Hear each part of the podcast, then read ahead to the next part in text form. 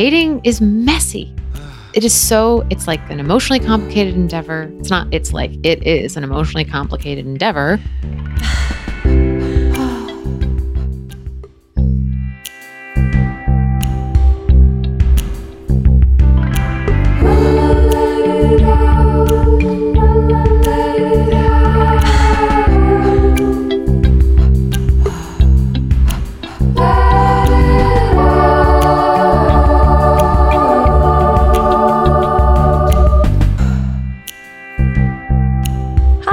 Welcome back to Let It Out. I'm your host, Katie DelBout, coming to you from Las Vegas in my hotel room right now. I've been here doing a bunch of interviews at a music festival, which you'll hear eventually. But today's episode I recorded a little while ago. I guess it, I guess it was almost a month ago now because it's already June, but I recorded this in early May with my friend Clara. And you're going to hear all about her, but she has this beautiful house upstate, and she had me up for the weekend, and we just, we talk about this, but it was basically one long podcast the entire time I was there. We didn't do anything other than talk with each other and get to know each other, and we recorded about two hours of that. I think a little bit longer than two hours of that. But I'm going to split this episode. I never do this, but for some reason, this one just felt like it was so full of content and not necessarily all information, so much wisdom, but it was just robust. And I thought it would be, I would like to hear it in two sittings. We talk about not just dating and relationships, although we do touch on that. We talk about her career. She is someone who, you know, since she graduated from Johns Hopkins, worked in the corporate sphere for a long time and then became a life coach and health coach and eventually started talking about dating. She talks about all of this in the episode, but after she left her corporate job, she got those certifications and she wasn't exactly sure what she's going to do, but I define her more of anything as a writer. She's one of the most nurturing, cozy people in the world and is so articulate as a speaker and as a coach, but she's a fantastic writer. And the reason that she ended up talking about dating is because she wrote two very personal essays, pieces about dating that came out on New York Magazine's The Cut. One is called Dating Without Texting is Actually the Best. And the other one is called I Had My First Date at twenty-eight. And we talk about both of those essays a bit in this episode, but definitely read them because she's such a great writer. She's written for many, many other places. We talk about so much in this episode. Like I said, I'm splitting in, into two, but we get into meeting in real life versus online, going up to people in real life, being intrigued by people, not going to bars and wanting to date and how to handle that. Obviously, we talk about how she became a relationship coach, which is something that she never set out to do. We talk about chivalry in the Me Too era. We talk about learning to actually like yourself and the importance of that and how... Yeah, it's a complicated thing we get into. We talk about our parents and their impact on our relationships. We talk about loneliness and heartbreak. We talk about how nothing is predictable. A lot about nostalgia, resting your nervous system. A lot of helpful tools for starting dating and also learning how to be single. And we talk about being in relationships. So I think whether you are in a relationship, not in a relationship, want to be in a relationship, want to be single, this episode hits a lot of notes. And there's a lot of insight and wisdom from Clara. She's just one of those nurturing people I like being around. I'm so happy that she had me at her place upstate. This is the beginning of many collaborations between her and I. We're actually doing an event together at the Hoxton Hotel in Williamsburg, Brooklyn, in the middle of July. So I'll send you guys information on that. If you guys have been liking the show, great, thank you. We're sending out the show notes. You can get all the links and info to everything we mention in the episodes in a beautiful email that comes to your inbox. So if you like that, great. If you don't want anything else in your inbox, totally get it. I love you guys so much. Thank you so much for sticking with me and being around. At the end of this episode, I have a new sponsor that I'm loving. They're these nuts, you guys, that I cannot stop eating. I'm in Las Vegas, like I said, and I brought some on the plane, but I don't have any left. And I really wish I did. And I'm actually doing a giveaway for a bag of them, which I'll talk about in a minute. But I'm having the founder of this company that makes these South American ultra nutritious nuts on the podcast because I love them so much. So that interview is at the end of this, but they are high in protein and they just taste so good. They have antioxidants. They're they're just, they're really great. You're going to hear about this later, but if you want to get fifteen percent off your order, the code is Let It Out, as it usually is. And thank you so much to them and to our other sponsor, Ned, which I'm going to tell you about right now, and then we'll get to this episode.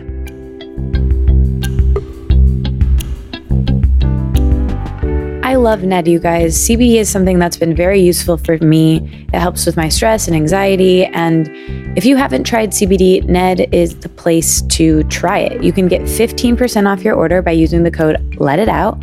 All of Ned's products are organic and they're made from natural ingredients, small batch, slow crafted.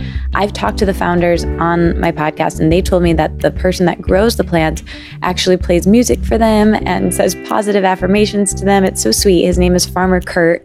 They just seem like this lovely company and lovely people, and I think honestly that makes the product better. So if you want to try out C B D, it's non-psychoactive, derived from the hemp plant, but it's something that has been said to help with sleep, treat insomnia, it's anti-inflammatory, it's a natural pain reliever. They have really great products. It's been said to help treat depression, and you know, it's something that is just maybe worth a try. If you haven't tried C B D before, you know, these are areas that it's helped, and I love their, they make these chapsticks that are my favorite chapsticks in the world, but they're honestly, they're C B D oil that I put under my tongue. It's like, you know, it just helps me when I'm out in the world. I feel a little bit more in my body and it helps me sleep. And I would really love it if you guys checked it out. Supporting the sponsors is a way to help support this podcast, and it really means a lot. So their website is www, why did I say that? It's just hello ned dot let it out. And to get your free shipping and fifteen percent off and show your support for the show, Let It Out, use the code Let It Out. Thank you so much. The link is in the show notes. Thank you so much for doing this. No problem. This is going to be so great. You're you're so wonderful. You have great taste. You're so nurturing. You're a wonderful host. I was mm-hmm. thinking about this before we started recording. We've been basically podcasting for three days straight. Yes. We've been talking nonstop, honestly, since I've gotten here. I've spent the weekend at Clara's upstate. We're in Rhinebeck. And since she picked me up from the train, we have not so much as watched a movie. We thought about it. We did. Yeah. We've talked about, yeah. No. We've barely been with other human beings. Yes, except my mother. Which was lovely. Wh- which is great. Which is great. Which was like having a third podcast guest. But we've been essentially having a long, very long form conversation. And we have so much more to cover. So now we're finally recording. We are. Yes. But there's a list. I feel like people should know there's an actual list. Yeah. We keep, we've been keeping tabs. Yeah. On the different conversation tabs we have open. Yeah. But I'm pretty good at keeping the thread going and making sure we, that's, that's my job, making sure yes. we come back to the things. So every time we were bringing up a new topic, I was like, oh, this will be good for the podcast, or I want people mm. to hear this. So I have a lot of notes that I've been taking. But first of all, you're really nurturing. You're mm. a great host. Have you always been nurturing? What were you like as a kid? You're an oldest child. I am. It's interesting because that's something that someone, a couple of people have told me that in the last mm-hmm. few weeks.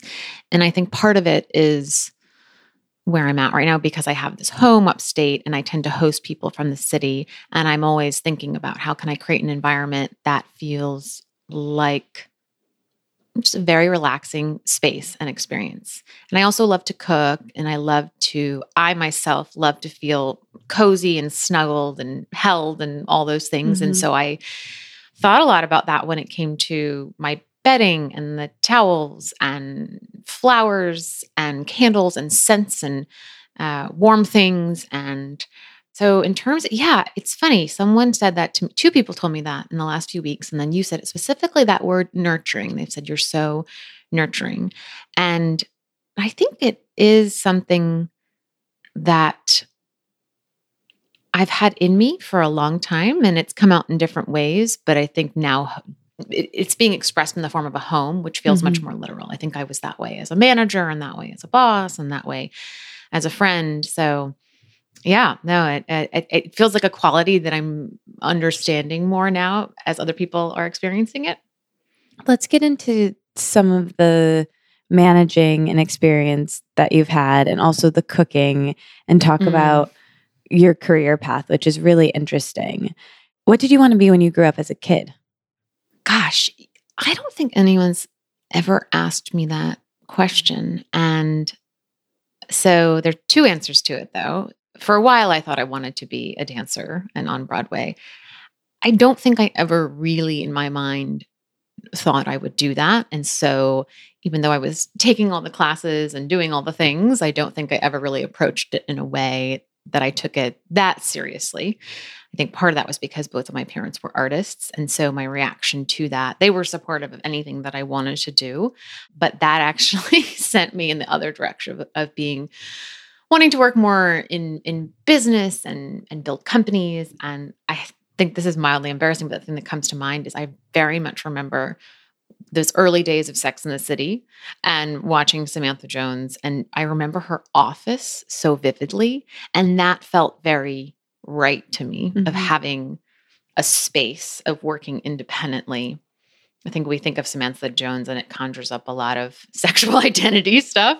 So uh, it, w- it definitely didn't relate at that point to that. But in terms of what I wanted to do, I actually never really had one specific set thing that I wanted to do. It it was more so my parents both being in the arts, and they were very fortunate in certain ways. And in other ways, I was I got an upfront seat to the hardships of that creative career path. So I think what I did in the early days especially was very much a reaction to that upbringing. So if to your point of what, did, or to your question rather, of what did you want to do growing up, I didn't think of it as a literal thing. I think I went after things that were more so a reaction to what is different, what is more secure. I mean, haha, nothing's secure. Right. But.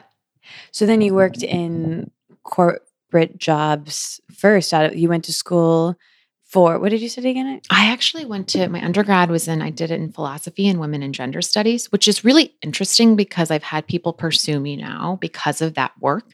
At the time I did it because I thought I wanted to go to law school. I didn't want to go to law school. It just felt very predictable and contained. And my dad was also very supportive of me. And I thought, oh, someone's going to send me to law. Sure, great, I'll go. Someone wants to send me to law school. And ended up, I, I, I didn't even take the LSAT. So my undergrad was in philosophy with a focus on women and gender studies. At Cornell, right? Uh, Johns Hopkins. That's right. Yeah. And then I just sort of, my last semester, I was like, I'll apply to jobs after I graduate. I really want to enjoy this period in my life, which is funny looking back because I'm such a planner. But I gave myself permission to do that. And then I ended up in a job. I worked in, essentially in marketing. I mean, you could couch my first eleven years of my career. Everything fell under the umbrella of marketing. But yeah, the first job I worked at a healthcare consulting firm in D C, marketing, consulting memberships. It, it, I say the words now and it sounds so foreign, but actually that first job, you can always look back and see all the steps and mm-hmm. how they add together. And that first job was so, it taught me so much. Yeah. In terms of both how, gosh, it made me so entrepreneurial. Isn't it interesting how we've been talking about that a lot this weekend about how formative mm. jobs can be as training on how to be in person and how to conduct yourself and yes. skills you can use that you never would have thought you'd be able to use. Yes, and how they all weave together. I mean, when I was in that job, I hated it. Yeah. Every day I you know, had my head in my hands at my desk thinking, what the hell am I doing with my life? Now I look back and I'm like, that was the best thing ever, you know, but yes, it all fits together. And I even think to our conversation, it's those communication, social skills that are actually what's so much more valuable. Yeah. So then after that, you worked, you were in an early stage startup for a long time in marketing.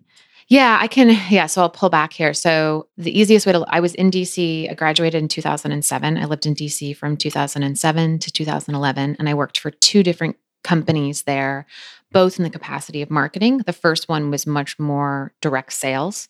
And then the second one was, which is, was more sales than marketing, but uh, direct sales, I'll just say. And then the second one was more focused on uh, P R, communications, and event planning, actually. I went through a period where I, I think sometimes when you are in a job where you so don't feel like yourself, you have this, I had a visceral reaction where I felt I just needed to be in something that felt so me. And at the time, I thought that was event planning because it coincided with me also starting a blog around two thousand eleven, which was very focused on food and entertaining.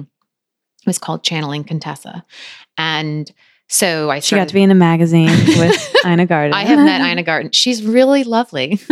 So cool. That was very special. Yeah. No, that was a very, very special day and experience. And it's so funny to think back on watching her television show growing up and then be standing in her home. And I, I totally, I don't really fangirl out when it comes to celebrities. I also don't recognize, you know, someone will see someone in New York and, and I, I don't even know who that is, mm-hmm. but I remember using her bathroom and being like, I'm in her bathroom. That's so cool. Anyway, so I had those two jobs, both based in marketing.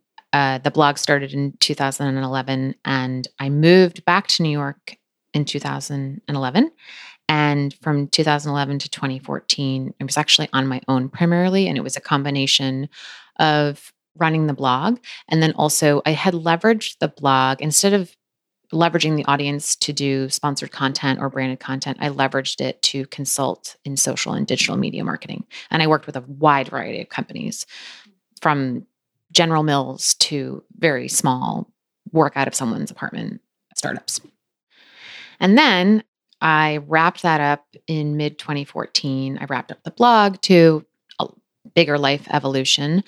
And I actually worked, I was the social media director at Self Magazine. So I was at Condé Nast for a period. And that was, that was a really interesting, the brand had just, they just rebranded and they brought me in actually to support the rebrand from a digital side. And I'd never worked in publishing before. So that was very unusual. Most people had climb the ranks. But that was a really helpful experience in terms of getting exposed to that industry and, of course, making a lot of editorial connections.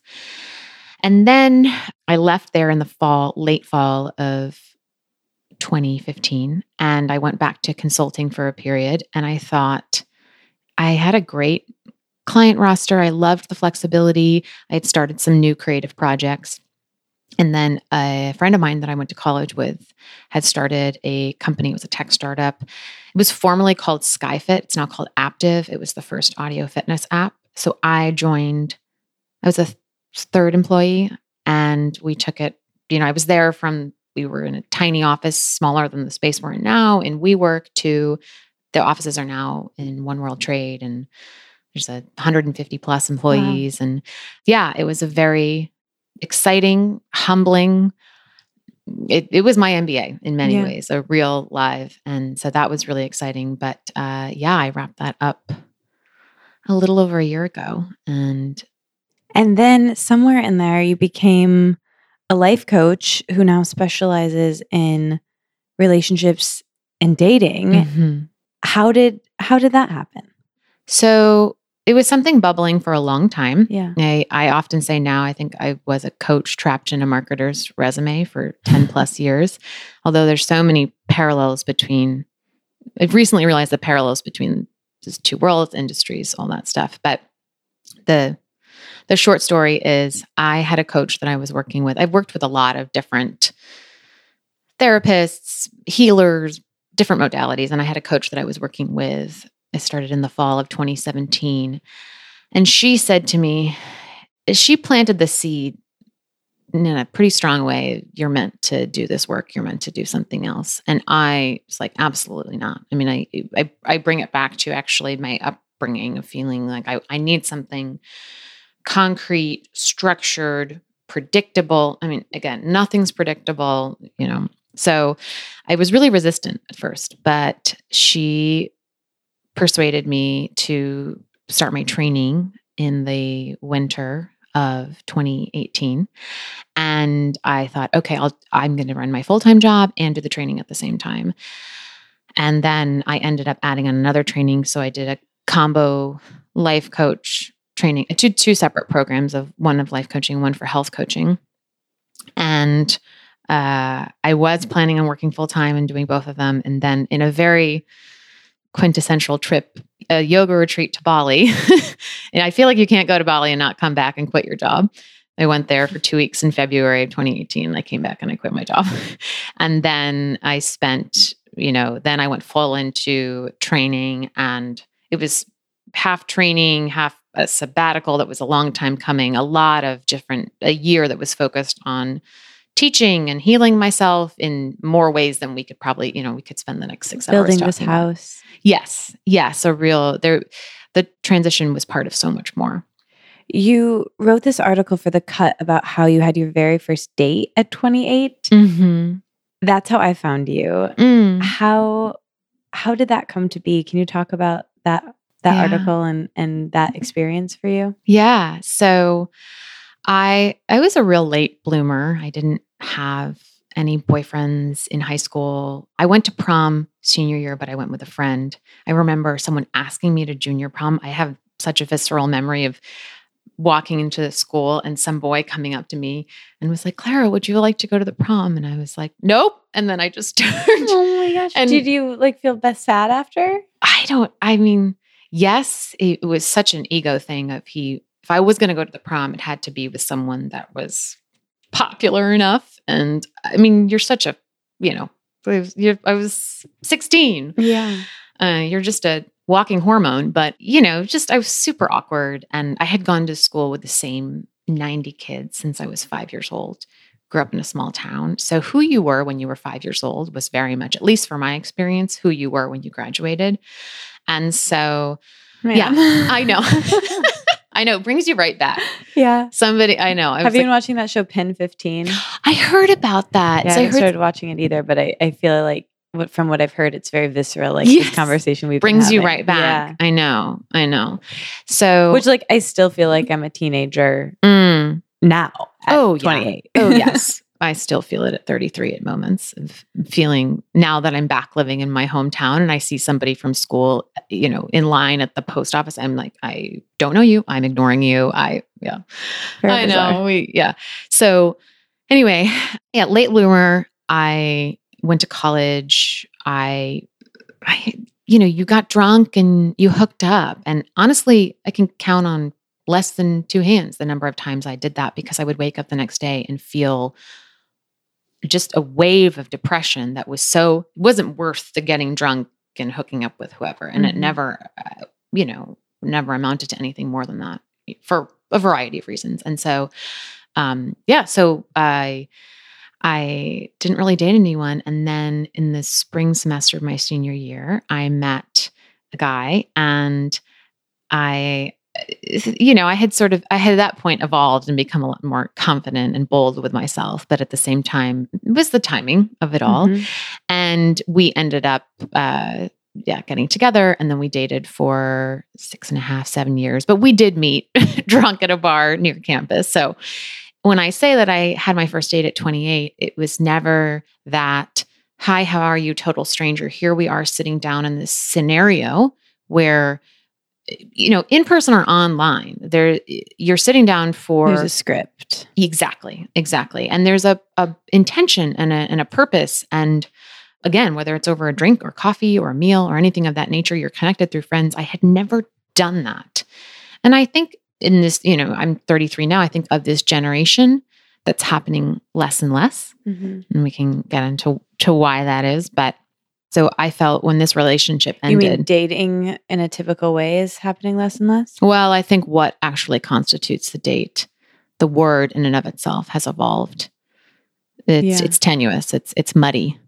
That I think what dating is, what exclusivity is, mm-hmm. what labels, all that jazz, which to me is a product of our lack of communication skills, our lack of human-to-human connection. But at that time, yes. So I was twenty-eight, two years away from thirty, the time I had, you know, planned in my calendar. I mean, literally, you think you can plan these things if I'd be married and have children running mm-hmm. around. And yeah, now I was single in New York, the quote-unquote worst city in the world to date, and had never truly...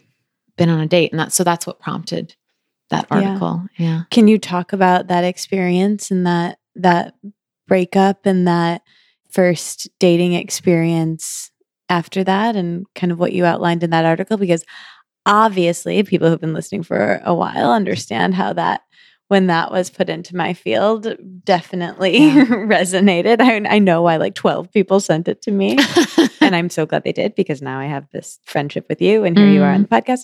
But yeah, tell tell us about that. And and I guess we can get into this now of, you know, what helped you get over that breakup and and get into dating. Mm, yeah. So I'll start. The breakup itself was was a very significant relationship. It was my first in a lot of ways for both of us, and such they're such formative years. Mm-hmm. Uh, my heart goes out to anybody in a good, you know, my heart goes out for excitement and anything in your twenties. Your twenties are rough in the way that you need to be knocked around. You you just do, and so we went through a lot together. We were best friends. We had so many amazing experiences. And we held on for so long because there's a history there. Yeah. And it was wonderful. It was wonderful. And we really reached a breaking point of why isn't this working? And it took a long time for us to be, to say the words of, oh, oh, it's because it's not right. Which is when, you know, I remember this happening and I thought, God, it would be so much easier if somebody had cheated. Yeah. Oh my God. Yeah. I don't know if that's true or not, you know, in hindsight and now having been, I know it feels insensitive to, on, to you know, say, yeah, it feels insensitive, but he was, we were each other's and it was heartbreaking, you know, and we had planned, we'd lived together for years. I was on his health insurance. We'd shared holidays together. We were very intertwined. I had lost my grandmother and my father during the time that we were together. So again, just very twenty-one to twenty-eight, extremely formative years. And it wasn't right. And so we ended at the beginning of twenty fourteen. And, you know, how did I get over it? How did I get into dating? I mean, for those first few months, it's interesting. A lot of the work that I do right now, I meet so many women that are dating from a place of obligation. And I was so raw. I was so dismantled. That that didn't, the pressure to go out there didn't even cross my radar because I knew how much I needed to just care for myself. And so I was very kind to myself in that regard right from the get-go because it was probably a form of self-preservation. It was definitely self-preservation because the idea of, well, how am I going to now meet my next someone after I've been with this person who's basically my other, you know, I mean, we were essentially married in some form or fashion. And so I I really, and this is what I do now, there's so much power in just giving yourself the permission and the space and the grace to not feel that pressure. And it really has to be, it's almost, I think of a sponge absorbing a bunch of liquid. It has to be so in your bones, just in your system. But what that allowed me to do was then a few months later, in April, and I did a lot during that period in terms of I moved, I created a really nice home for myself. I went to Mexico with friends. It was a group of girls. And I just remember walking the beach, listening to the same soundtrack. And I mean, what just, soundtrack? You know, I'll dig it up. Um, it was one, it was a, it was actually, oh my gosh, now I remember it. Jennifer DeCurtins, who is a blogger. She runs the blog Peanut Butter Runner. She's a dear sort of internet friend of mine. She's a yogi. She, I had one of her yoga class mm. playlists, and that's what I was listening to. Anyway, so there was a lot of healing that went into that. And then it started to perk up for me, that feeling of curiosity. How long do you think that, how many months was that? And it's different for everyone, but. Oh, totally. Because, because also I will say that it came in, I mean, that first wave of curiosity, now I have much more sort of my radar in terms of what, what my system was craving, what it was ready for. I also ended up, so I would say it was technically, let's see, it was only three months. But I say that with, well, one, the breakup has taken years to heal from in a variety of different capacities. So it wasn't like, I'm over it. You know, I've moved on. The lessons have come in different forms. But it was three months after where I got curious about online dating. So I did that for the first time. And it was very, it was twenty fourteen. So it was very popular, but there was still, there was a lot of conversation around how terrible it is. So knowing that going in, I was very just aware of anything. I had the self-awareness to know that anything that happened was not a reflection of me, which I think connected to the state of which I was in. I gave, again, I come back to, I was in such a place of self-compassion and forgiveness. Mm-hmm. And so I did online date. I, I did it for a period, you know, met a few people. It was bizarre. I had some hilarious experiences.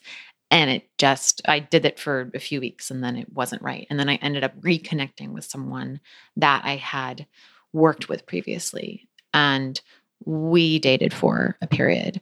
And that was long distance. And that I can say was very much, it was a rebound in many regards. And I bring it up because it was less, oh, I'm ready to date and I'm meeting new people. I can now look back. It's like the job thing. Mm-hmm. I can now look back and see all these people as markers and teachers and moments in my healing of this is what I needed, but then here's the lesson I needed to yeah. be served.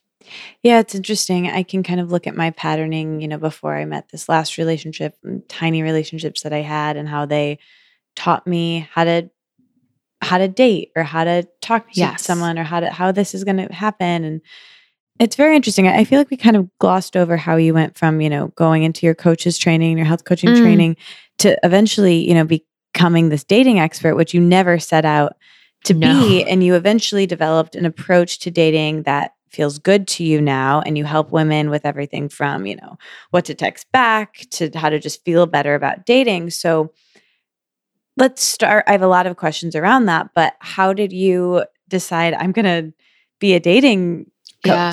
So there's two parts to the story. The first is I've been curious about partnership and what that means and what that looks like from a very young age, because my parents divorced when I was five years old, but they also, and I say this not to disparage them, but simply to paint a picture. My mom was married once before my dad and then had relationships after they divorced, but nothing that was officially marriage. And my dad was married four times across his lifetime. And it really gave me a front row seat to what that delivered, but also the hardships that came with it and what they were both seeking. And then combine that with, I was, you know, as a child of the nineties, a lot of my friends' parents were divorced. And I remember thinking about, and a lot of them were, you know, some of them were together too. I was very curious about the different, you know, the marriages that that did work, the different step-parent situations, the different living situations. So partnership was something I was curious about for a very long time. And I always kind of had a my antenna up because it hadn't worked out for my parents. And so I felt like, gosh, I'm not set up. I don't have a model here totally. with which to work with. And yeah. so that fear was definitely on my mind. And then when I came out of, you know, I thought, oh, I met this person and you're we like, I'm done. Friend. I'm done. Right. Yeah. Right. Exactly. Which is, that's a whole other thing. Why I stayed in it for so long, which was good in many ways, but I definitely was like, I will keep working on this because you make something work. Do you think that's a common thing for us products of divorce? That's a great question. I've seen so many different permutations. I have friends who, growing up, who went through divorce, married early, and have amazing relationships. I have people who didn't come from divorce. I I don't know. I don't yeah. know. We've just been talking a lot about how our parent, our individual parents' divorces and relationships have impacted our totally. individual, you know, shit in relationships yes. and how that's definitely something to process. Even though I'm nearly thirty, I am just now this week realizing how my parents' relationship affects me. And I know it was something you had to process and unpack. So that's a whole other tangent, but I just think it's, it's so interesting that that it's not surprising that that's a cornerstone of your work. And I think it's something that, you know, for everyone listening, the looking at your parents' relationships and your models for relationships is something to be aware of and cognizant of, of how you date and what you're looking for. It's just, I mean, this is not a, this is not a groundbreaking thought, but um, anyway. No, it's so true. And I, yeah, I mean, in one way it's not, because there are so many, I mean, divorce is, the it's the rates have gone down, but it's exceptionally common. So of course, I mean, any type of patterning, modeling, that's what we're now all grappling with. And it comes out in the form of relationships, romantic, not platonic, anything. So, but yeah, they, both of my parents' experience with it. And I was fortunate that we had candid conversations about that. And so um, it's definitely top of mind for me. And I definitely thought, I've met this person, check, check, check. Even though I loved them dearly, I really wanted to, that to work for that reason, because one of the big things that was a fear of mine coming out of it, on top of, you know, not knowing how to date, wasn't just, I don't know how to ask someone out. It was this larger thing of what, what is intimacy? What is partnership? What is connection to me? And so I never set out to be a dating coach, but I did. It was very much a personal journey mm-hmm. when I ended that relationship around twenty-eight.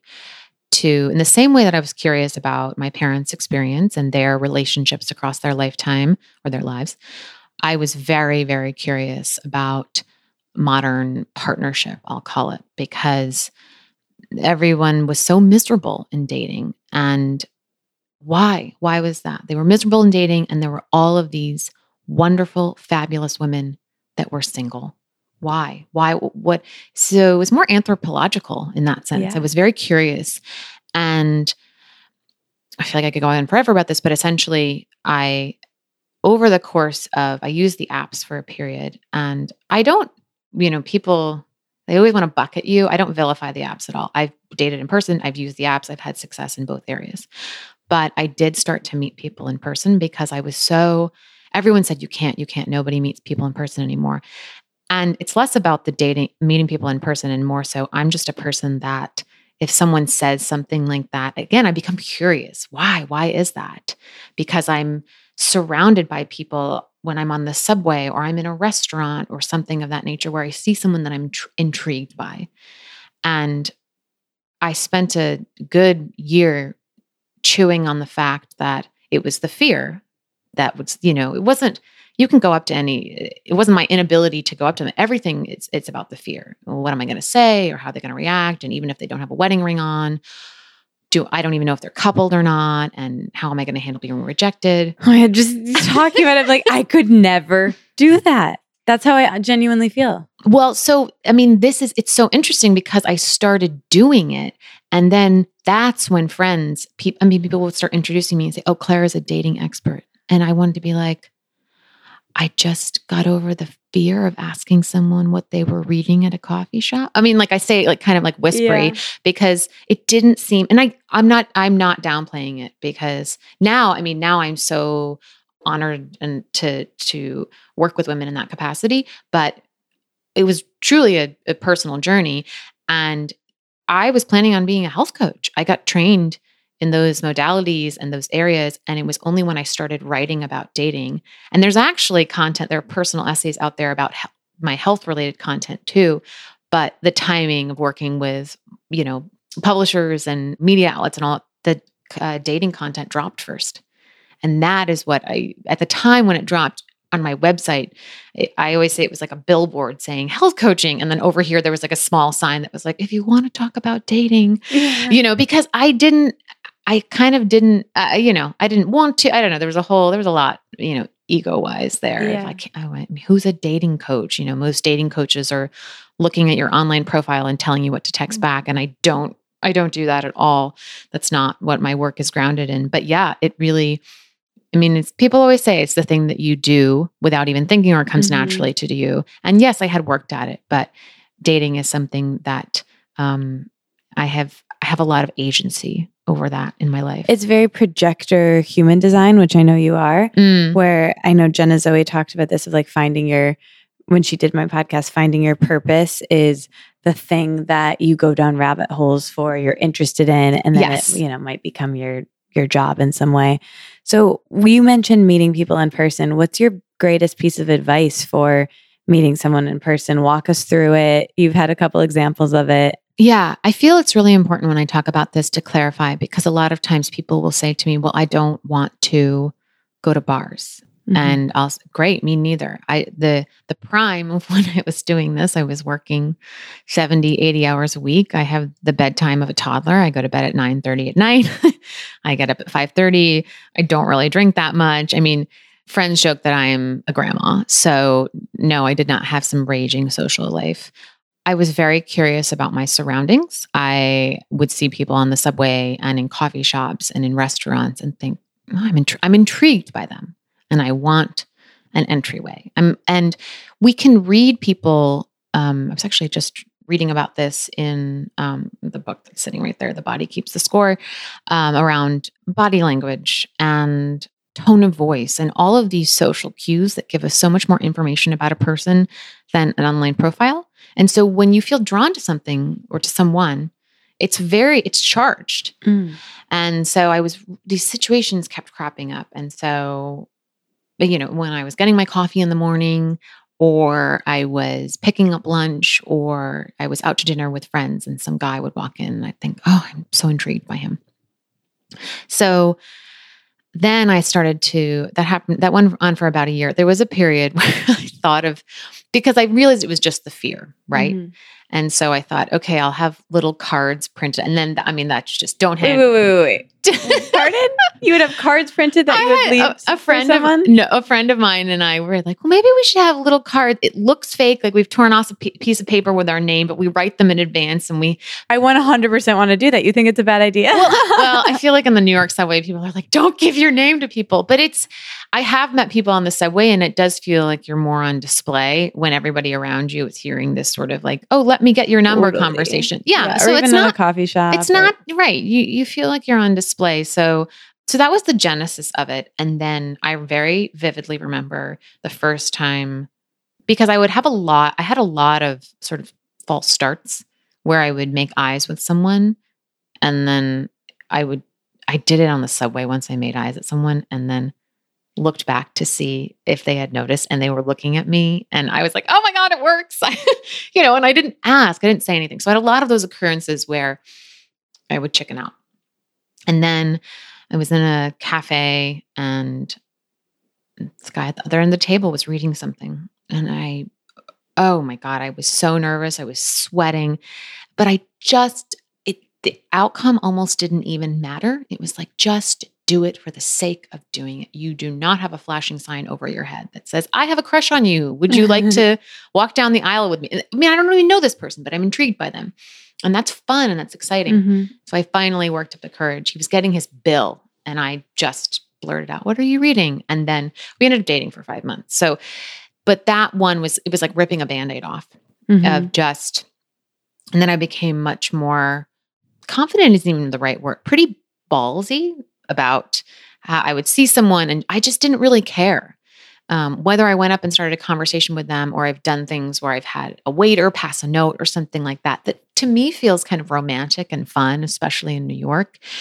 But it was the, an entire world opened up to me and completely changed how, not just how I date, but how I interact with people. And so I don't know if that answers your question around no, how it does. This is fascinating. Dating in person. I have so many questions. So I've had a couple experiences recently where I've like, I can think of just like last week, I was on the subway and mm. waiting a long time for the L train to come. And there was this, this person who I was just like, oh, he's dressed really cute. He looks really sweet. He was yeah. reading on a Kindle, but reading. And I very easily... we kept, you know, kind of making eye contact, kind of like being frustrated about the train together. And I very easily could have been like, hey, what are you reading? Mm-hmm. And I've had other moments of that, you know, in coffee shops and all of these places. But I, I, this kind of goes back to being a projector and talking about that concept mm. of wait for the invitation. Mm. And I would love your thoughts on this because as you were speaking, I'm like, okay, all right, I could do that. Sounds terrifying, but I could do that. Might be even kind of fun. You'd have to be really confident. You'd have to be having a good day. You'd have to feel okay about your outfit that day. You'd have to like, you know, but I could do it. But then I was thinking I would prefer if someone would slip me a note or someone would come up to me. But I think this is a really interesting conversation for, at the same time, if that happened and it was someone I was not into, would that feel violating? Would that feel like living in this Me Too era? Like, has that happened? Because that's happened to me like in uncomfortable situations before. Not a ton, not really that much at all, but usually it's been like an unwelcome yeah. sort of catcall situation. So that's my question for you. Like, do you think women in our situation need to do this with men that we think are, you know, in heterosexual relationships because of the era that we're in? It's more likely that they're not going to be doing it to us. Does that make sense? It totally does. And so there's a couple of different answers mm-hmm. to that question or that point.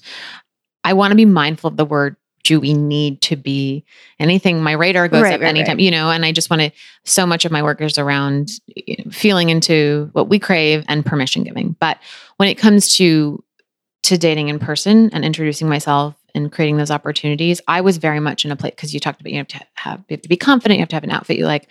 I had reached a place in my life where I was very grounded and comfortable in who I was. I like myself a lot. Mm-hmm. That's so great. um, it took, I didn't like myself for a mm-hmm. long time. And that was work that had nothing to do, personal work that had nothing to do with dating. So I will say, yes, I almost think of it.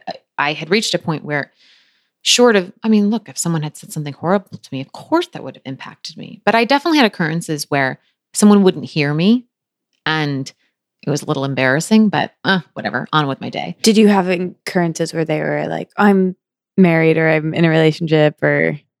No, I did have an occurrence where I didn't see somebody's wedding ring. And then they did meet me the next day. And I was like, what are we? Do-? And he said, well, I thought, and I, and I just walked out. So no, it's not a total, you know, but I actually think that's a great, you know, around the Me Too conversation. When I started doing that, the first guy that I did it with, he was very candid. He said, I wanted to, well, the first guy that I introduced to myself, a total stranger, he said, I have wanted to do that, but I don't want to bother women. Yeah. I feel that they're bothered all the time. And I, I have aside, and I think I put this in the article, I have been the one to lead the conversation in every scenario, and not in a, hey, you know, like really, and we should talk about feminine, masculine energy too, because that's just coming up for me. I was the one to lead the conversation. The one time somebody did to me, he was married and not honest about that. Mm. So I don't think it's a, it's not black or white at all. I, it is a, it's a very interesting time to crave chivalry, which I definitely do and want mm-hmm. in a mate, but Same. To also, which is, to me, chivalry is, you know, better adjectives would be, or uh, probably, I don't know. I'm like, what language or what, what piece of speech are we talking about here, or grammar? But, you know, generosity, kindness that you want from an individual, to crave that. But then also in this time where, mm-hmm. I mean, part of the reason I think I was so successful at introducing myself and having conversations was because nobody's doing it anymore. I mean, this was a huge talk about my, we're sitting at my desk here. I have this article, this forty page article from The Atlantic on the sex recession. And there's a huge piece in there around just how statistically no one goes up to one another anymore. And so, yes, it does in this era, it does shift. It is a, I, I always say it's a different time to be dating. Yeah. And I think that's one of the elements. What are some other patterns you're seeing in your clients and people that you're working with and people who come to your talks? Mm. So I primarily work with career-driven, very, I say that very uh, successful, career-driven, focused, caring women who, I mean, my clients are so impressive to me, more in the sense of just everything that they've done and that that, that they've created. But one of the things that really led me to this work was to go back to what I was saying earlier. You have all these, there was always the, people always saying, I have all these wonderful female friends, and they, and they, they want a partner from a place of what do I want to create with my life? Not, mm-hmm. I need some man to complete me. And icing so, on the cake.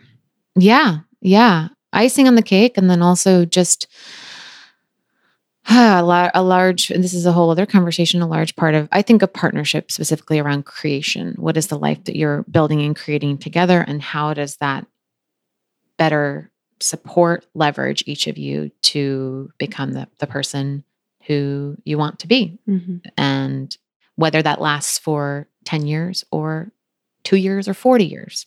So in terms of the patterns, the the pattern that I was seeing specifically around that was, and this includes myself in that too, these women tend to be, yes, very self-motivated, extremely hardworking, also extremely hard on themselves. Nothing is ever good enough. They're also often what I call the fixer or the caretaker growing up. So there's actual a term, actually a term for this. It's called parentifying, when you as a child take care of the parents before you. You're very attuned to the parents' needs and emotional states, and you put those needs before your own, often subconsciously, and by no means, you know, necessarily the fault of the parent either. We could, that could go hand in hand with, with divorce, or not even divorce, just the dynamic of a relationship that mm-hmm. was modeled to you growing up. Um, so yeah, they're often the fixer in that regard. They're most people, they're often extremely, they're happy and they're fulfilled. They're, they too are curious about this area that feels not like an area of lack because they need something to complete them, but because it feels like a part of them that is not being fed. Mm-hmm. But what are the patterns that they are experiencing dating mm. that you feel like you're constantly hearing about? Yeah. These well, women sound awesome, by the way. Well, the bigger pattern is that we live in a time where we want everything to be um, predictable, bundled up. We want, we think we've been fed, and this, a lot of this comes with the, I mean, actually the dating apps are a great example where we think that we can, or we think we can to-do list our way through this area of our life. So we have this app that sits amongst our online banking portal mm-hmm. and our Mind Body app where we schedule our classes and, you know, some other, or calendar. And so subconsciously it's like, oh, okay, you know, Uh, check that that deposit went through. Get uh, a boyfriend. Sch- schedule my, right. Yeah. You know, so then it's like swipe, swipe, swipe, set up some date, eventually like spit out husband. Yeah. You know, I mean, truly, like it's positioned in that way. And it's even marketed in that way where it's like, oh, you don't have the time to go out. And, and we, you know, yes, we are so busy, and, and I think there's a, it's, it's not for a lack of time, but they are fed to us in that way of, here's this thing that where you can just check a few boxes and click a few things, and you're already in this pool of people that have all supposedly, you know, and that's another thing we can get into. They're all here for the same reason. So we're, it's, we're efforting our way through it. We're trying to strong arm our way. If I can just go on enough dates, if I can just, and so the pattern then becomes why, why then does this whole thing make me feel so terrible and miserable? And it's because, I mean, Dating is dating is an emotionally complicated endeavor. If we don't, I mean, really, if we pull back from this, the, you know, we were asked, we're talking about the patterns themselves, but what I saw was that the conversation was either, here's how to get the guy, and here are the steps to break that down, or you really have to just love yourself totally first, and then your entire life will fall into place. And neither of those really resonated with me. And I saw an opportunity for a conversation or, that was more a conscious conversation around what had happened to us culturally, around our inability to communicate with one another and to be vulnerable with one another, mm-hmm. which is a huge requirement in those. I mean, it's the bedrock of any relationship, but it's part of, of dating. And we're so conditioned to not operate in that way. And, and the apps, along with being something that brings ease in terms of giving us access to a pool of people through our phone, have also kind of falsely allowed us to skip over this step of that, you know, when you are in a coffee shop and you're going, you know, you're putting yourself out there and saying, have you had the chocolate chip cookie and how is it? Or something of that nature. It's allowed us to overstep that, but you You can't, mm-hmm. you know, it's kind of a, a false overstepping. It almost makes me think of a crash diet where you're going to, you know, in three days lose ten pounds for a wedding, and then it's just water weight and everything comes back. It's, mm-hmm. it's it's false in that yeah, sense. Yeah, it's fleeting. Yeah. It's interesting. You you did bring up the conversation of self-love and mm. how you have to like you at the beginning you were saying you feel confident going up to people because you like yourself. And I think yeah. I think that is really important, but I would love your take on, well, first of all, what did you do to get to that point? You said it was a long schlep.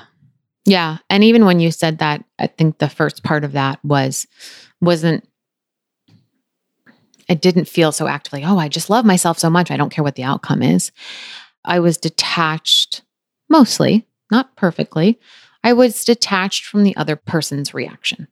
You ha- It would seem like you have to have some confidence and you have to yes. have some self-assurance that no matter what, you're not like looking for the dopamine from this interaction. You're going to be okay no matter what.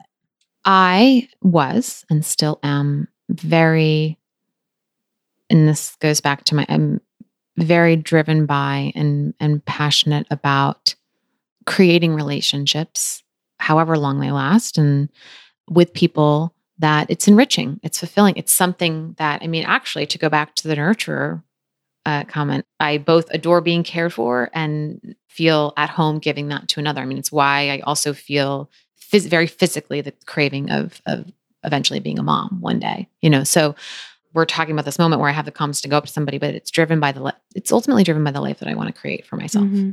And then, so that was the first seed, so to speak.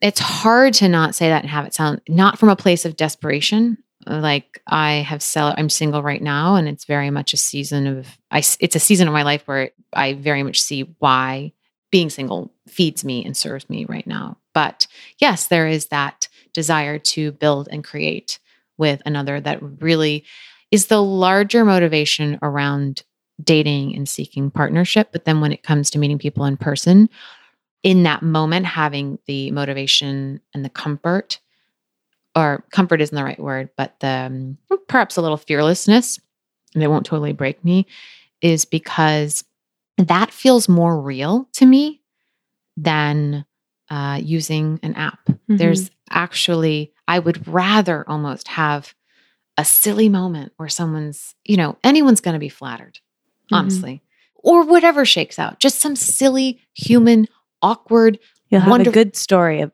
after. I mean, it's like we're human, you know, people were meant to speak and connect yeah. and touch people. And there's a sadness to me in, again, I, I've met wonderful people through the apps too. It's more through the frame of mind of which I've approached them that have made me more resilient around them too. But it was a curiosity to connect that fed that, and rather than a I must meet this person mm-hmm. if I don't meet them and I have this vision of us. I mean, yes, of course, I want children. Do I envision the type of life that I have? You know, yes. Yeah. How I'll, where we'll travel, what we'll do together? Yes. Did I do that with previous partners? Things have now ended. Did we do that? Yes. Was it wonderful? Yeah. You know, so I think I do that because I believe in, in well, human connection. I also think too, the pain of, I'm thinking about this now, the pain of not going up to someone and wishing you had mm-hmm. and kind of rejecting like what could have been, to the pain of trying and having an awkward moment. You have to measure like which one are you more afraid of? And then there's that third option of like, you know, you end up dating the person. So you have to just in that moment, do you feel like it's it's kind of like, do you feel like having this interaction in when you're in a Lyft or an Uber? Do you feel like talking, or do you feel like looking at your phone? Do you feel right. like tapping into the world or tapping out right. of the world? And you know, as you were saying that, it made me think too, because I don't have, I work with clients in all different capacities, and I don't have them all dating in person. Often the work doesn't even, you know, we don't even start necessarily with dating itself. I would say to somebody who, if they're hearing this and they're thinking, I absolutely cannot do that. That sounds, you know, this the scariest thing in the world. Don't force yourself. Instead, get really curious, journal, whatever it is around, okay, wait, why does that feel so scary for me? Mm-hmm. And keep, it's like that, that pattern of questioning where you keep going, and why, and mm-hmm. why, and why? What's underneath that? And I spent a long time looking at what's underneath that. And so, yes, do I, yes, do I like myself? I mean, look, I like myself. It, it, I'm sure I'll, that will grow and it will wax and wane. But a lot of that has to do with getting over body image issues, mm-hmm. not being so concerned. I mean, you know, endless people pleasing, putting that habit to rest in many ways, learning how to set boundaries. All these things that when I say it has nothing to do with dating, it does, but it arms me where if I go up and have a conversation with a stranger and it doesn't, you know, I wanted to get a drink with them and they didn't respond in that way. It, it's like, okay, yeah, you know, we're just yeah. people. Yeah.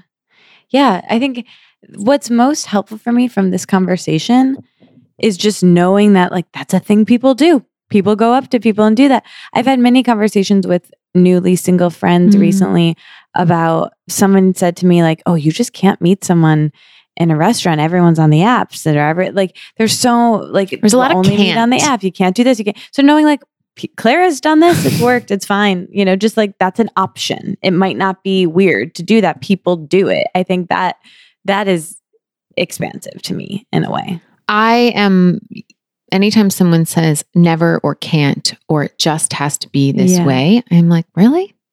Does yeah. it really? Because, and if that, especially if that doesn't feel good, what else, what else is, what else is there? Yeah. Yeah. I, I think just to know that that's that's a possibility is is useful. I want to go back to speaking of the self-love and speaking of liking yourself. The on the other side of that, my question with that, not just how you got there, but what is your perspective on, like for me, I'll use myself as an example. I don't feel like I like myself mm-hmm. all the way. And there are moments where I do, but it's something I really struggle with, especially right now. So would you say in terms of dating, obviously I'm never going to get to a point where I'm just like fully, fully confident. You know, we've like, we've talked about this and I'm like over the top confident. That might not be ever a reality, but when I'm, arti- I'm kind of going around in circles trying to articulate this, but do you have to be at a certain level of basic self-love or okay with yourself to be with another person? It's that question of, mm. it's that age-old question of like, do you have to be healed to be with someone? Or like, do you understand what I'm saying? Yes, I totally understand what you're saying. And I think that this is a larger part about, we were having this conversation last night where, so the short answer to that is no. You can think about actually a, a business is a great example where we think, oh, well, the website has to be perfect or this yeah, has to be perfect or that has to be perfect. Baby, I guess. There's right. no good time. To- There's exactly. So are we ever totally whole, healed and all that jazz? No, it's a lifelong journey. It also is a conversation that can get really, we can be really exhausted by that. Mm-hmm. So I'm a big believer in everyone is your teacher. So I can look back and think about different dating experiences, different mini relationships, different full-blown relationships. And in the relationship, I had deep moments of, oh my God, what the fuck is wrong with me? Who am I? I what am I doing? What am I doing with my life? What's wrong? Just, you know, all the things. I'm not floating around in a constant world of, um, you know, it's not even actually liking myself. It's it's a surrender, surrendering to, it's a level of self-acceptance. Yeah, just like, this is what I've got to work with this time around. Right. This is exactly, actually, that's a great way of looking at it because I find that the, this is who I am is really charged with a really negative defensive energy where it's like, this is what I knew what to bring. I mean, in yeah, this like last these relationship. Yeah, these are the raw materials. Like, yeah. I got this body, this is my hair color, this is like, this is, this well, is, the hair color is a bad example because you can change that easily, but you know. Yeah, no, I mean, I can think back on this ra- last relationship that I just had where it's interesting now, I hadn't thought about it in this way, but how we met from a sort of dating perspective was this really kind of beautiful dance in terms of easing into one another. And we both kind of nudged it along and having a lot of patience there. And then when it ended, knowing that how we both no longer served one another, but also where I needed to grow. So are, was I fully whole, healed, formed? No. Will I be for the, you know, it's like, imagine sort of there, you ratchet up, you ratchet up. And then I'm sure you fall back down ten levels. And I, so when people just want to date, to have a relationship, are they willing to surrender to that gut-wrenching work of self, you know, it's really hard. Yeah. yeah. Wow. I want to go back to talking about nostalgia and breakups.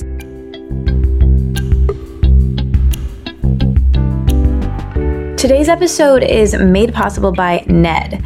Ned is a company that I love. I got to talk to the founders recently, and they're these really lovely, kind people. Ned makes C B D products that are organic and whole, and everything is slow crafted in small batches. They know their farmer, who's this lovely, lovely guy who plays music for the plants, and they make these full spectrum hemp products that are energetically infused with love and gratitude and positive vibes. And I just really, really love this company. C B D has been really helpful to me, and specifically Ned's products. I love them so much. They say that they make them with gentle, slow extraction. So they extract from the hemp flowers, otherwise known as the buds, and that makes their product different from anything else on the market. So what is C B D? C B D is not going to make you high. It can't. It just doesn't do that. It's the part that is non-psychoactive. It's not the same thing that you think of when you think of, you know, traditionally smoking weed. C B D is, like I said, non-psychoactive, but what it does help with is being a sleep aid. It's been used to treat insomnia. It can be anti-inflammatory. It can be a natural pain reliever. It's been used to help with anxiety and P T S D and to treat depression. It's rich in antioxidants. Anyway, it has a lot of benefits that different people use it for. I'll tell you what I use it for. I use it when I'm going out in a social situation or about to record a podcast. It just kind of smooths the edges, and it just kind of makes me feel more in my body. I'll take it in the evening before bed sometimes. I'll put it a few drops in my smoothie, or I'll just put it under my tongue. I really love it, and I think you guys should try it. And if you want to get fifteen percent off, well, do whatever you want, but you know, if you want to try it, try it is what I mean. And if you want to get fifteen percent off, definitely use the code Let It Out at checkout. That's Let It Out for fifteen percent off, and you also get free shipping. So you just go to w w w dot hello ned dot com slash let it out and use the code Let It Out in the, you know, checkout, and you'll get fifteen percent off. Hey guys, so this is my interview with Darren, the founder of Barukas. And genuinely, I love these nuts and how they taste and the sustainability practices that the company has. And I really liked this guy. He was really nice. And at the end, he shares something really vulnerable about his marriage ending, which was really lovely. So here's that conversation now. So where did you grow up, and what were you like as a kid? I grew up in southern Minnesota in a small town. Oh, you're Midwestern like me. No wonder I like you so much. Where are you from? I'm from Michigan. Oh, perfect. Perfect. Yeah. Yeah. Small town. You know, my dad was an agricultural professor at the University of Minnesota. Cousins, relatives were farmers and ranchers. And my grandmother came over on a covered wagon through Minnesota and into the Dakotas. Very simple, simple life. You know, I had some health challenges as a kid. I was premature. So my first imprinting was very, this is a scary, scary life in the sense I feel vulnerable having a body. And that was kind of my first, you know, being three pound, three and a half pounds as a kid, that kind of set my trajectory. And so when I found things like food and nutrition and working out and ways that I could actually control things, that's where things started flourishing, where, you know, I played sports and I got stronger and started migrating towards like just taking care of myself because I got such powerful results from it. And then playing college football, I got hurt, and then I switched everything. And I luckily I changed to physiology, kinesiology, nutrition in college. And that's really what set my eternal, deep curiosity and fascination of this miracle that we have.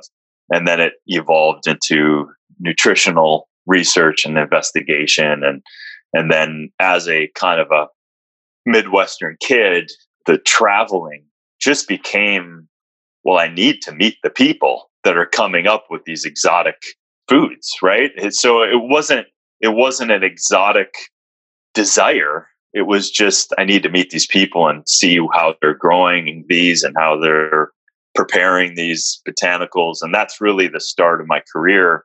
And then I slowly over the years developed a lot of relationships around the world and, and a lot of botanicals that no one's heard heard of before. So that's in a nutshell how it all kind of started.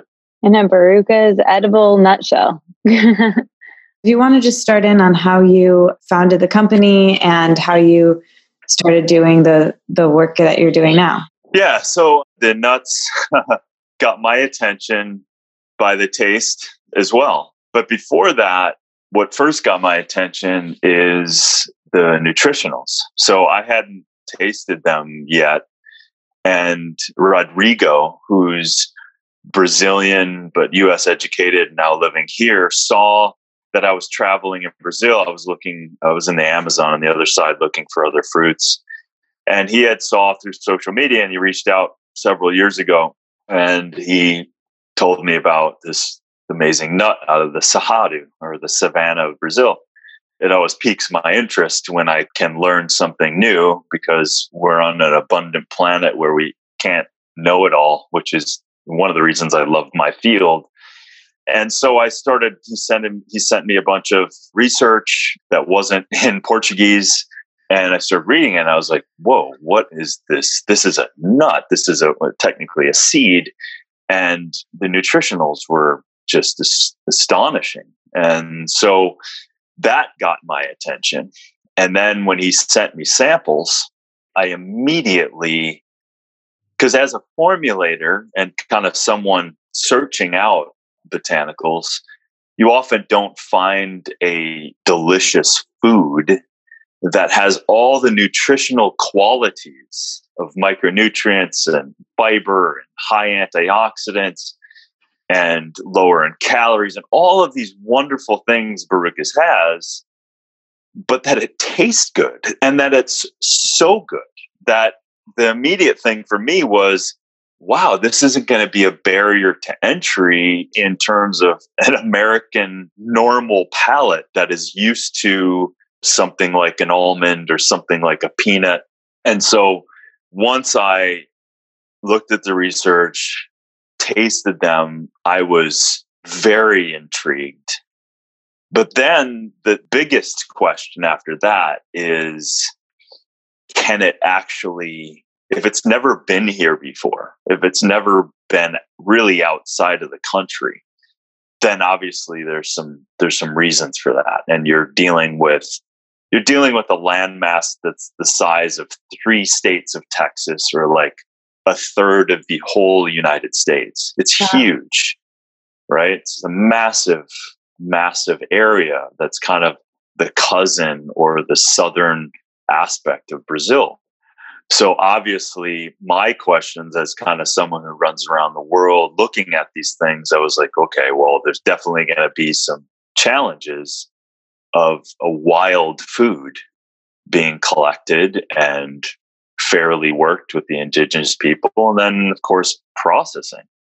You're definitely going to have to look at that. So that's the next thing I did, was jump on a plane with Rodrigo, and we went to the savannah. And then you quickly see that, yeah, there's there's a lot of work that needs to be done.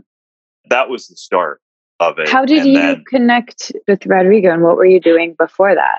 Yeah, so Rodrigo saw, because I was, I was, you know, as they coined in a couple articles, like a superfood hunter. So I was, I'm just a fascinated person with nutritionals. And so over the course of fifteen, sixteen years, I've been running around the world looking at botanicals and foods and, and nutraceuticals and formulating products. And so I was in Brazil on the other side. So like I was on the eastern side of Brazil and Belém in the Amazon, looking at palm fruits and visiting indigenous people.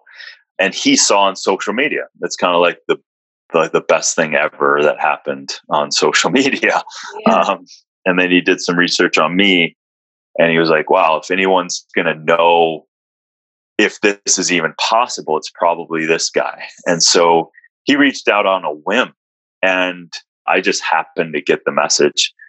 and then we just had a conversation, and that's that's kind of how it started. And and it's one of those rare finds, because for me, you always have a challenge with any botanical or herb or supplement or food in a foreign country. You're always going to have. And then when he reached out, I was very interested in a food side of things, because I was always dealing in, in supplements. And so having a food, an indigenous food that hasn't been utilized correctly, and then when you quickly realize that it's intimately connected to the environment, that the Baruzeda tree, where the, this nut comes from, is a nitrogen-fixing tree. It's a very special tree in the Sahadu. So it's a deep tap root. So it, it hooks into the aquifer below.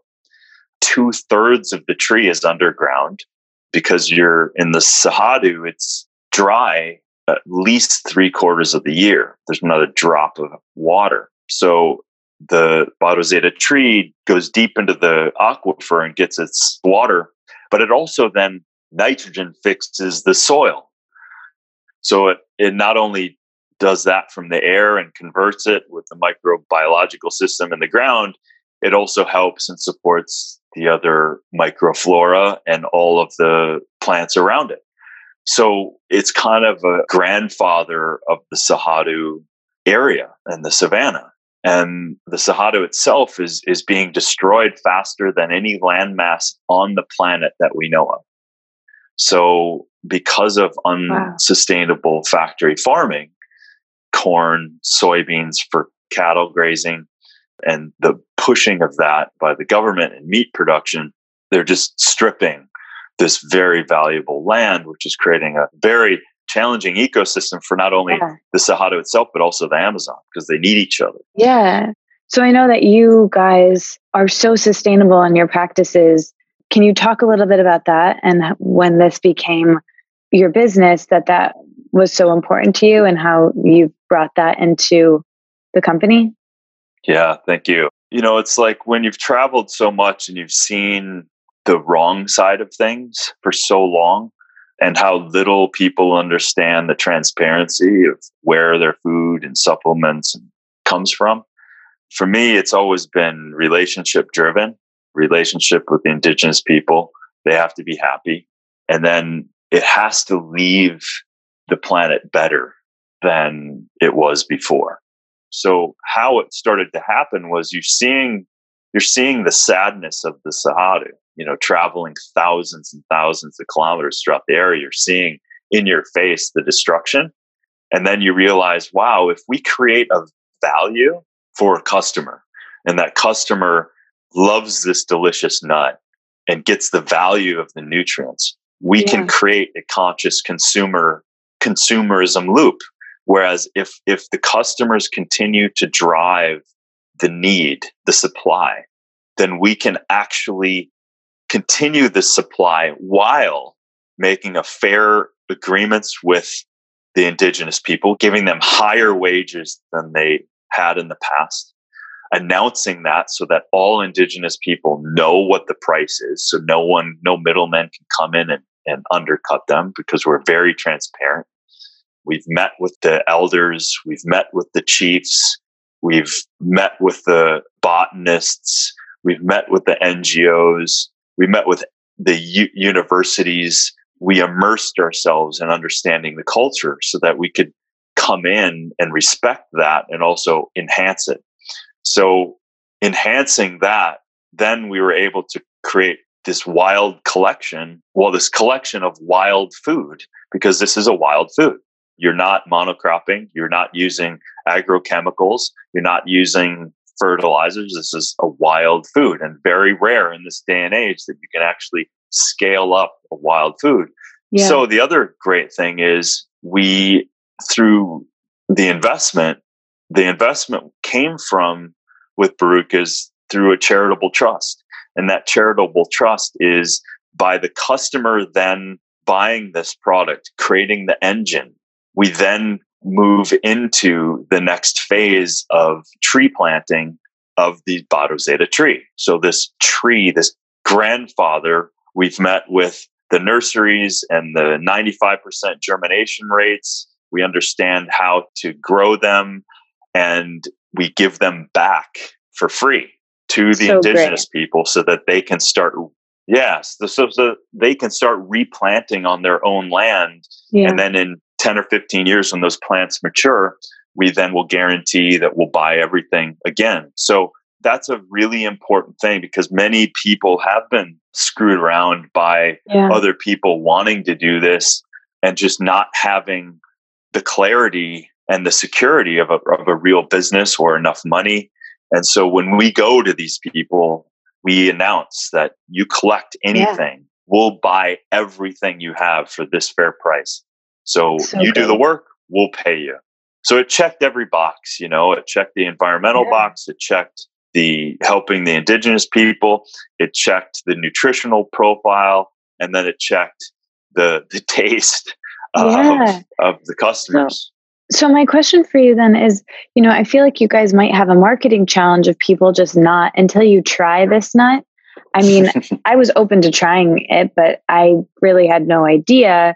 And then I loved it. I also want you to talk about the other fruit that's in your trail mix that you guys have and the taste mm. of that. But could you describe the taste of it and then talk about how, you know, what is your marketing challenge then to get this to people in the U S and around the world who haven't tried this? You know, it's not an almond, it's not a cashew, tastes better, but how do you communicate that without people trying it? That's a great, great question. When you're sitting on the most nutrient dense nut in the world, and, and like you said, tastes better, you still have to get it to people. Yeah. So, and talk a little bit about that nutrients that it's, so it's, we mentioned that it tastes great, but it also has more protein, right, than any other nut? Yeah.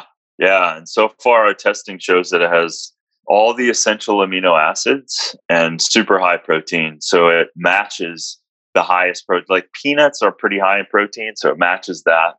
Antioxidants, it pretty much blows every nut away. It's about, on the O R A C scale, it's like three hundred seventy percent more than, say, an almond. And that really points to the severity of the of the savanna, right? So when something's yeah. under stress, it develops micronutrient profiles that are strong so that the plant can continue to thrive in those environments. And then you look at the micronutrients, you know, you've got calcium, magnesium, phosphorus, iron, uh, you've got some of the essential elements and electrolytes that and minerals that most people are low in. And these have much of that. And then you have kind of this ridiculous amount of fiber, which we all know at this point that that we are three times lower in the fiber consumption than than our indigenous ancestors had because of our processing of food. So two to three times more fiber than any other nut. And they're so, more easy to digest. And then right? and then on top of it, it's lower in calories. So the calories that you're consuming has more nutrients available for every bite that you're taking. And then, I mean, describing the taste is like, man, I've had people say it's like chocolate, and it's like there's this chocolatey flavor yeah. with a, with a peanut, with an almond, but better. And then there's this crunch that's kind of surprisingly satisfying. Yeah. You know, it's, it's, it really it's, is. It's crazy in that way, right? And I think you said that they're easier to digest than other nuts too, right? Because it's a seed, ultimately. Exactly. And here's the thing. So we, we got all this anecdotal information, which is no joke, from the scientific literature. We interviewed some of the top master's theses and, and PhDs in Brazil talking about the research behind it. But we also did all our own nutritional testing. So everything that we are putting out there and on the label and talking about, those are from our independent lab tested stuff. And then, you know, we did yeah. anti-nutrient testing, and the lectins and oxalates and everything is way low in all of those anti-nutrients. And then, then you look at things like, okay, well, how did it get there? And this is where it's great when you travel and you get to meet, because you get to find things that you can't find on a Google search. So Like yeah. indigenous, the indigenous people knew that first, you can't pick it soon. You can't pick it early. It has to fall from the tree, because that's when the seed is actually complete. And so there's no kind of stripping the tree. It's it's falls and it's ready to be picked up. But the indigenous people knew, the ancient indigenous people knew that the, you couldn't just eat the nut. They knew that by smelling, it wasn't available. It wasn't ripe. It wasn't usable in that sense, except for the fruit on the outside, which I'll talk to you more about. And so what they used to do is you used to take this whole casing of this very hard shell with the one nut inside that you have to, you have to crack this thing open to get one nut. So they used to throw it on kind of the fire at the end of the day. So at the embers of a fire, and they'd wake up the next day and it was easier to crack open and the nut was roasted inside. And so by that quote unquote roasting, that would unlock the nutrients and make them biologically available for our human consumption, and then wow. and turn off the anti-nutrients or convert them. So, you know, again, following nature and following the yeah. indigenous, we're not trying to do something different in that sense. The only difference is that we spend a lot of time, money, and resources making sure that we have the quality assurance standards that we have in place in this area are of the highest standards in, in the U S with yeah. uh, HACCP certifications and good manufacturing practices and independent audits. And that's where that's where really Barukas as a brand, we hold that with reverence and yeah. honor, because that's one of the reasons why you're, you're never really going to see Barukas in another form other than Barukas, because unless a company comes in and understands a culture like we right. do and, and spends millions of dollars developing that, um, that's really what kept it from yeah. coming to the States, is really the infrastructure that was necessary for it to be a high quality product. Yeah. So going back to my other question, the, the marketing struggle seems to be, yeah. to me, that you have this beautiful story that's a really long story, which is maybe why marketing on podcasts makes sense for you, because it's hard to say this in a thirty second soundbite or you know, on social media. Was that your impetus to marketing? And I know Justin on your team works with that, but you know, communicating this quickly is is difficult. Yeah, and it's it's kind of a good challenge. We have a lot yeah. of good stuff to say about it. But, you know, like our tagline, good for you, good for the planet. If you really look at that, it speaks to absolutely something that are embedded in the pillars yeah. of how we set up the company and the tree itself. So we're we're really mimicking the tree. The tree is such a revered, sacred tree in the in the Sahadu. And it's gifting to its constituents, its yeah. other plants around it. We're doing the same thing. We yeah. we are honor we're honoring the pillar of the strength of the tree by doing that in the same business sense that we are coming in, gifting the people around us, gifting the indigenous people, supporting the environment, giving back to the environment, and ultimately gifting people by the nutrient dynamo that it is. So it's really that, and it's kind of the bowing our heads to what that is and needing to do it in that way. But you're right, from a marketing perspective, we need to tell the story and we need to get it into people's hands and ultimately into their mouth. And one thing that's really good for us is when we get to be in front of people, when we go to the expos, when we give them to children at certain events, children will to will navigate themselves right to Barukas over like a candy bar. We've seen it several times. It's crazy. And that's the thing. You can't kind of bullshit a kid, right? Yeah. It's either it's either good or it's not good. They don't yeah, care. Kids and dogs, no. Yeah. And my dog loves Barukas as well. So, oh my gosh. Yeah, it's crazy. I have a German Shepherd that just, you know, once he understood that it crunches, he was like, oh, okay, I'm good. So, yeah. So the marketing is is something that the more exposure we get and the more we can get it into the hands of people and into the mouths, the better. Yeah. Well, I'm excited for every listener to try them. So let's, I'm going to ask you some quick fire questions. So just to get to know you beyond the brand a little bit. So just say the kind of the first thing that comes to your mind. Okay. Okay.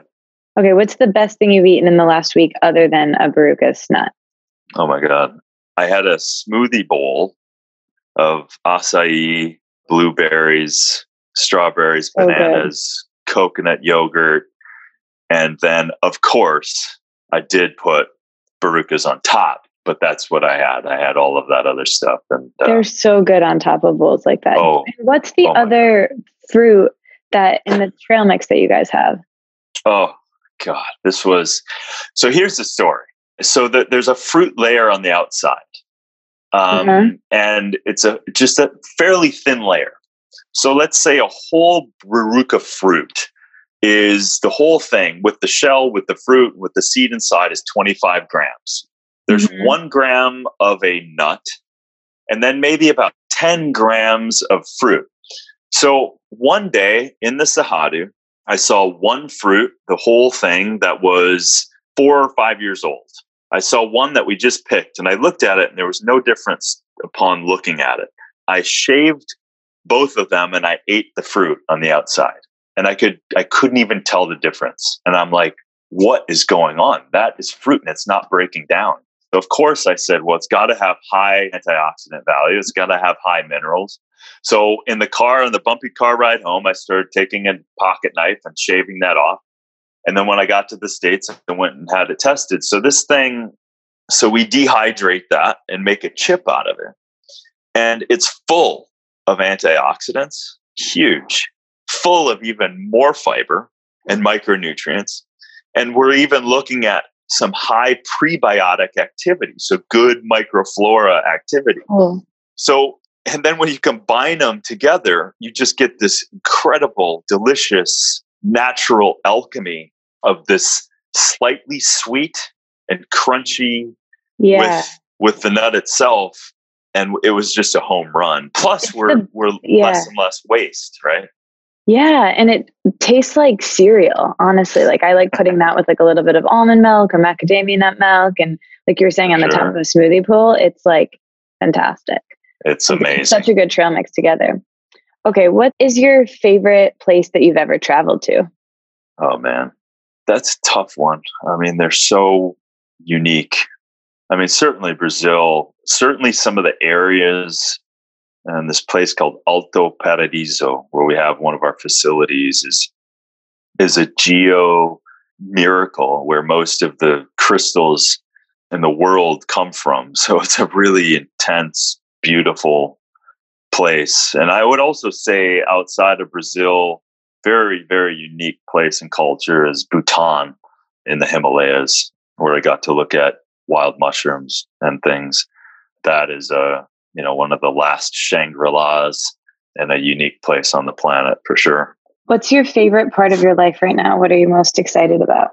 Well, I'm definitely very excited about the Barukas journey, getting it out in the world. It's one of my most favorite adventures right now. And then a quick second to that is rebuilding my house and getting into the environmental initiatives that I've been playing around with. Not, not yeah. a lot of people know this about me, that I've I'm deeply involved in, in certain technologies that hopefully we can announce soon that are waste to fuel type things and clean energy technologies that I'm deeply involved in and helping clean energy production on the planet. So between the Barukas journey and that, I'm, I'm, I'm pretty engaged in a big way. Yeah. And we can, can we tell people you're rebuilding your house because you lost it in the The Malibu fires? Is that the silver lining you were mentioning? Absolutely. It's it's not only, you know, everything is kind of coming out of the necessity.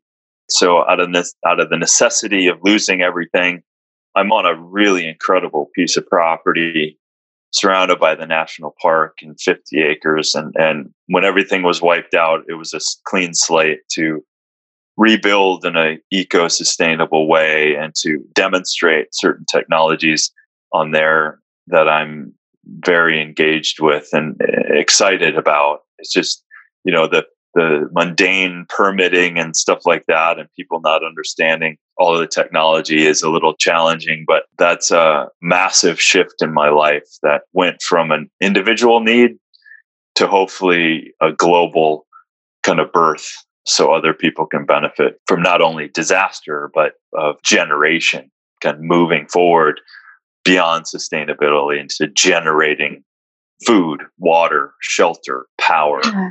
and giving us back our freedoms and, and destroying the monopolies that are really stripping our freedoms away.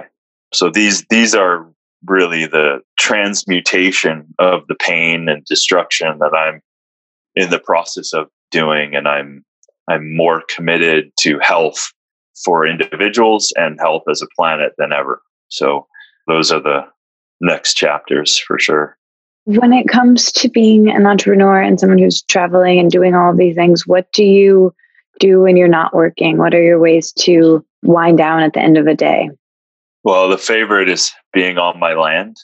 It's a very special piece of property, being outside and, and being with my dog.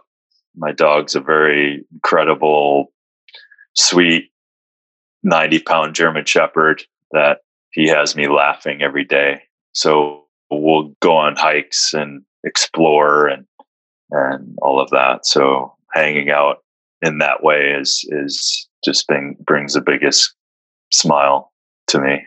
I love that. I'm sitting by my friend's dog right now while we're recording, and I I get that. It definitely is relaxing to be around an animal that you love. So we oh, end man. with this question that I think is kind of hard, but let's see if you have an answer off the top of your head for it. So this podcast is about telling what we call soft stories. So these are the vulnerable, tender stories that I believe connect us and bind us and make us feel less alone. So have you had someone tell you a soft story or something that felt like they were sharing with you that was something tender that connected you with them, that was helpful to you, that you can remember? Yeah. I mean, uh, I can tell you very intimately and vulnerably last night.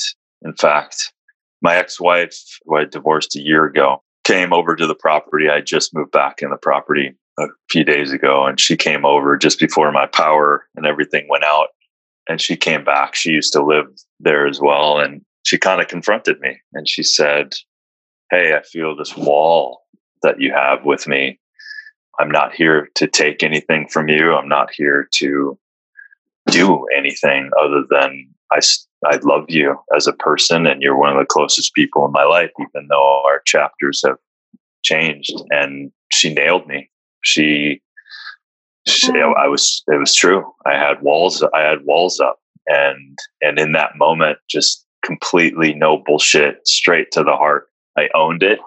I acknowledged it. I told her, "You're right.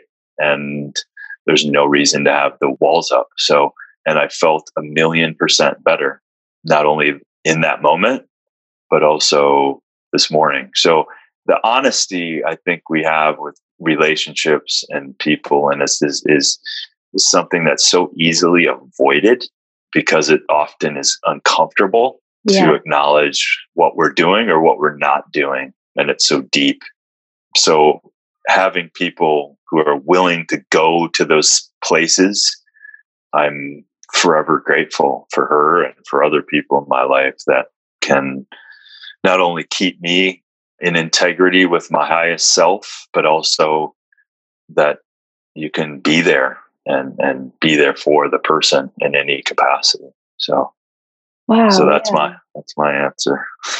Yeah, thanks for letting out a soft story. Yeah, that's I mean, relationships, man, and and breakups. I I had a breakup this year that wasn't a divorce, but kind of felt like it in a lot of ways, and stuff's really hard and complicated, and there's so many feelings there. And anyway, thanks for sharing that, and I'm really happy you had that conversation last night. Yeah, me too. Me too. Well, it was so nice getting to know you, and I'm really, really happy to be working with you. I love your products, but now I like actually love the company because I'm really, really glad we had this conversation. I got to know you, and everyone else I've worked with on your team has been lovely, and I'm a super nut fan. Nice.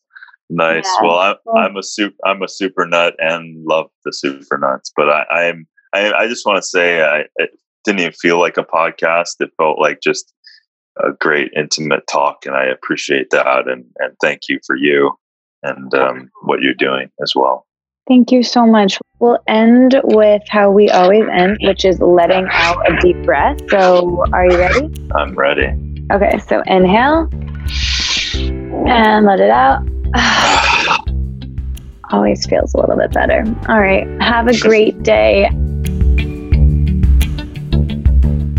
Thanks for listening until the end. You've made it to the Likes and Learns segment of the show, where I share with you something I've been liking this month and something that I've been learning. And by this month, I mean this week, because this episode comes out weekly. So I'm going to give you two musical artists that I've been really liking, and that's because I got to talk to them for the podcast. So you'll be hearing episodes with Yoklore, his real name's Adrian, who's lovely, and I had a great conversation with him, and I love his music. His song Good Pain, It's it's great. I think you guys should listen to it. And also, I got to talk to Andrew Bird, you guys. Probably most of you already listened to Andrew Bird, but if you don't, his new album, My Greatest Work Yet, is wonderful. He was also on the Sam Jones podcast this week, and I think you guys would like that episode too. That podcast is called Off Camera. Okay, what I've been learning this week is that nothing is certain. Things that you think are forever and going to make you feel safe, and I'm not just talking about relationships, I'm really not, you don't know, they're not always going to be there, and so you, we really have to feel okay with ourselves as ourselves, and I don't exactly know how to do that, but I'm trying and I'm learning that. In the meantime, I'm going to give you a quote that I like. It's from Rumi, and I think it speaks to this episode. Your task is not to seek for love, but merely to seek and find all of the barriers within yourself that you have built against it. Take that in. I hope it's helpful to you. Thank you so much for listening and being my friend. I am so grateful for you guys. I will talk to you next week with the rest of this interview with Clara, where we get into a lot more, including nostalgia and learning to be okay with how you are. It's giving yourself the permission to have those moments, but not get so locked in them that you're not giving yourself permission to move beyond it. I'll talk to you guys then. Bye.